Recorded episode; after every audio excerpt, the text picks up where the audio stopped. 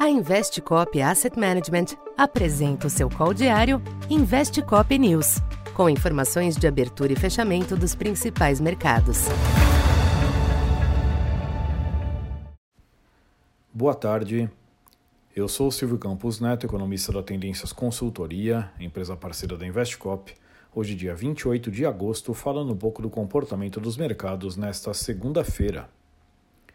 No aguardo de uma agenda importante mais ao final da semana, os mercados internacionais mantiveram certo alívio nesta segunda-feira, dando continuidade ao ambiente mais ameno verificado na sexta.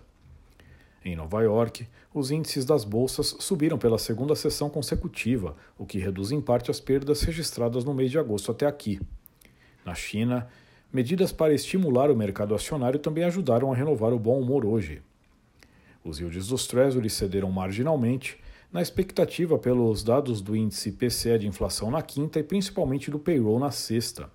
Já o dólar alternou pequenos altos e baixos ante as demais divisas. Entre as commodities, o petróleo iniciou a semana de lado, com Brent em 84 dólares.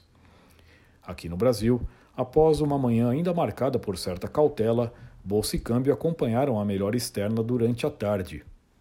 Por aqui, o governo anunciou medida provisória para tributar fundos exclusivos, além de um projeto de lei para os fundos offshore.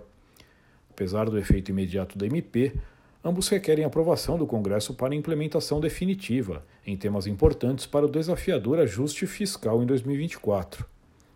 No câmbio, após superar 4,90 na máxima do dia, o dólar zerou o movimento até fechar estável em 4,87.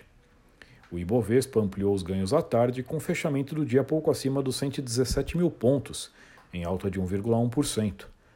A curva de juros, por sua vez, exibiu ligeiras oscilações baixistas em toda a sua extensão, em dia de acomodação das expectativas de inflação acima das metas na pesquisa Focus e declarações do presidente do Banco Central, que reiterou o ritmo atual de corte da Selic em 50 pontos como apropriado.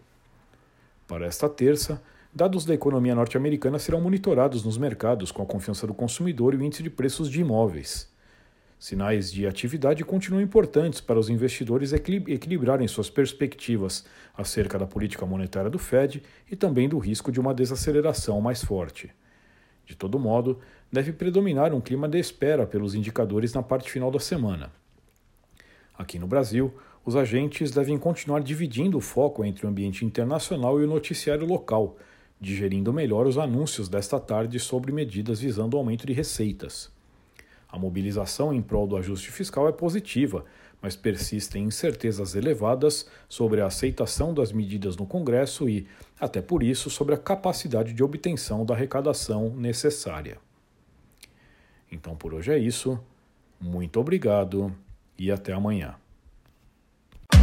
Essa foi mais uma edição Investe Cop News.